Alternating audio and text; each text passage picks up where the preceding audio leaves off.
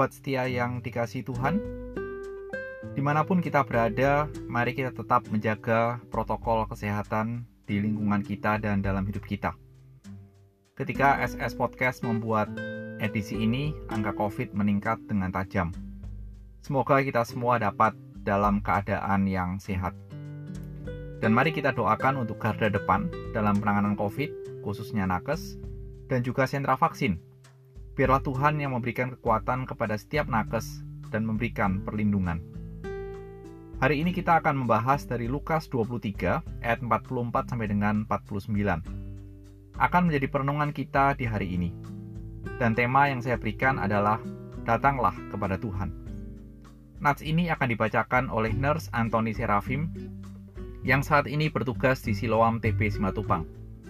Terima kasih untuk waktu yang diberikan guna mendukung pelayanan SS Podcast. Tuhan memakaimu untuk menjangkau pasien guna mengenal kasih Kristus.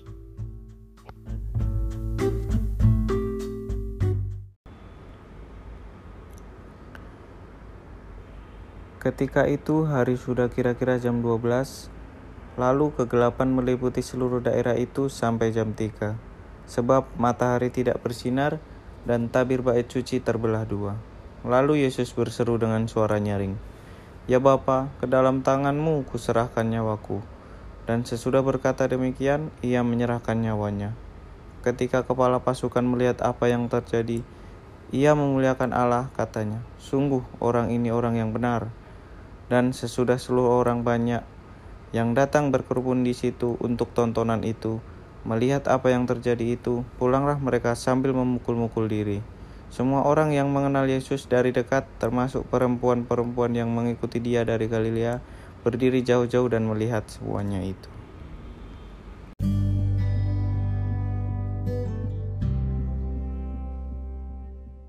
Mari kita berdoa bersama-sama.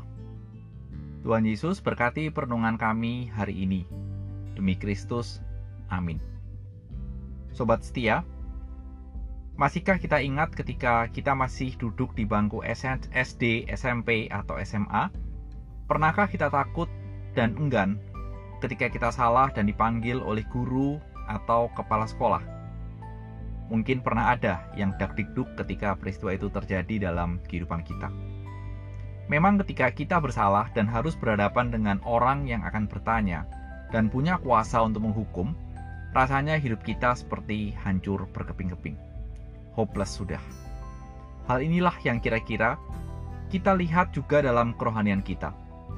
Ketika kita melakukan dosa yang kita ketahui bahwa Tuhan tidak suka, namun dengan sebuah alasan atau tanpa alasan yang kuat, kita melakukan itu, dan setelah itu baru kita sadar kita menyesal. Kita sering berpikir lebih baik hidup jauh dari Tuhan, atau hidup bahkan lebih enak atau lebih baik tanpa Tuhan. Kalau kita saat ini masih memiliki pikiran dan konsep seperti itu, dalam kehidupan kita, perhatikan nats yang akan kita bahas. Bahwa saat itu, ketika Tuhan Yesus disalibkan, dan waktu sudah menunjukkan jam 12 siang, Alkitab mencatat kejadian terjadi. Kegelapan terjadi selama tiga jam, dari jam 12 sampai 3 sore. Kegelapan ini terjadi karena dicatat matahari tidak bersinar ini bukan hari yang mendung, yang pekat mendungnya. Hari yang mendung, matahari masih tetap bersinar. Ada terang yang bisa kita rasakan dan kita lihat. Tapi ini dicatat matahari tidak memancarkan sinarnya. Inilah satu-satunya peristiwa yang terjadi dalam sejarah bahwa matahari tidak mau bersinar. Kalau kita ingat dalam Yosua 10 ayat 13, saat itu dicatat matahari berhenti, bulan pun tidak bergerak, sampai bangsa itu membalaskan dendamnya kepada musuhnya. Bukankah hal itu tertulis dalam kitab orang jujur? Matahari tidak bergerak di tengah langit dan lambat-lambat terbenam kira-kira sehari penuh.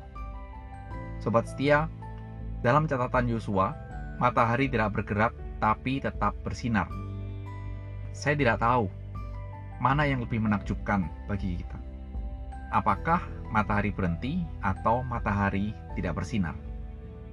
Namun dalam konteks kita, saat ini kita melihat bahwa seakan-akan alam pun berduka, menunjukkan rasa dukanya ketika anak Allah ada di kayu salib, menderita untuk menebus dosa manusia. Dan peristiwa yang lain yang terjadi adalah tabir bait Allah terbelah menjadi dua. Inilah mujizat kedua yang terjadi di Kalvari. Dan robeknya tirai bait suci sering kali dilihat sebagai sebuah gambaran yang nyata dalam perjanjian baru, bahwa jalan perdamaian dengan Allah telah terbuka.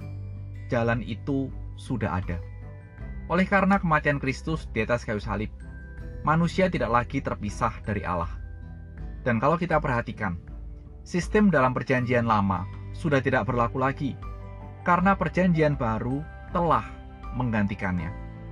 Kita sudah tidak memerlukan bantuan imam melakukan ritual kurban setahun sekali bagi bagi kehidupan kita dan dosa-dosa kita.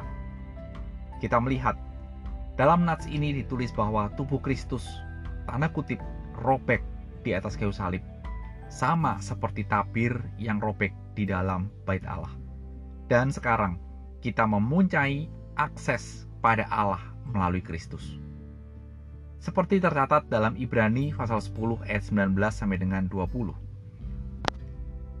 oleh darah Yesus, kita sekarang penuh keberanian dapat masuk ke dalam tempat kudus, karena Ia telah membuka jalan yang baru dan yang hidup bagi kita melalui tabir, yaitu dirinya sendiri.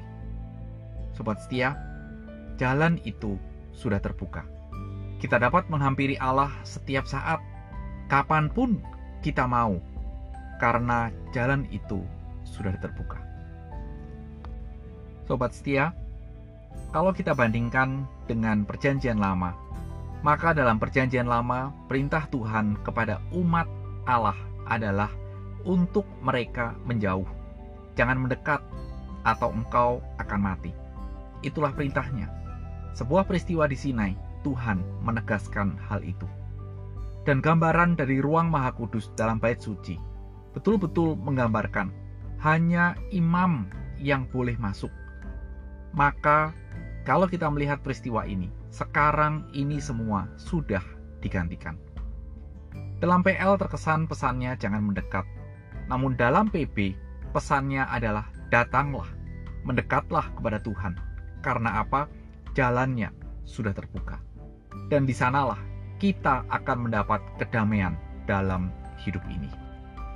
Sehingga mari kita membuat sebuah perenungan bagi hidup kita Sobat setia yang dikasih Tuhan, selama ini sadarkah kalau jalan kita untuk datang kepada Allah Bapa di surga sudah terbuka, sangat lebar dan lebar? Atau kita tetap berpikiran sulit untuk datang kepada Tuhan?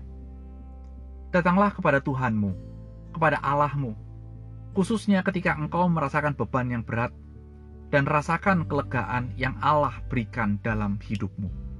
Dan jangan datang kepada yang lain atau mencari yang lain. Datanglah kepada Tuhan dan rasakan kelegaan yang Tuhan berikan dalam hidup ini. Selamat menikmati akhir pekan, dan Tuhan memberkati kita semua. Amin.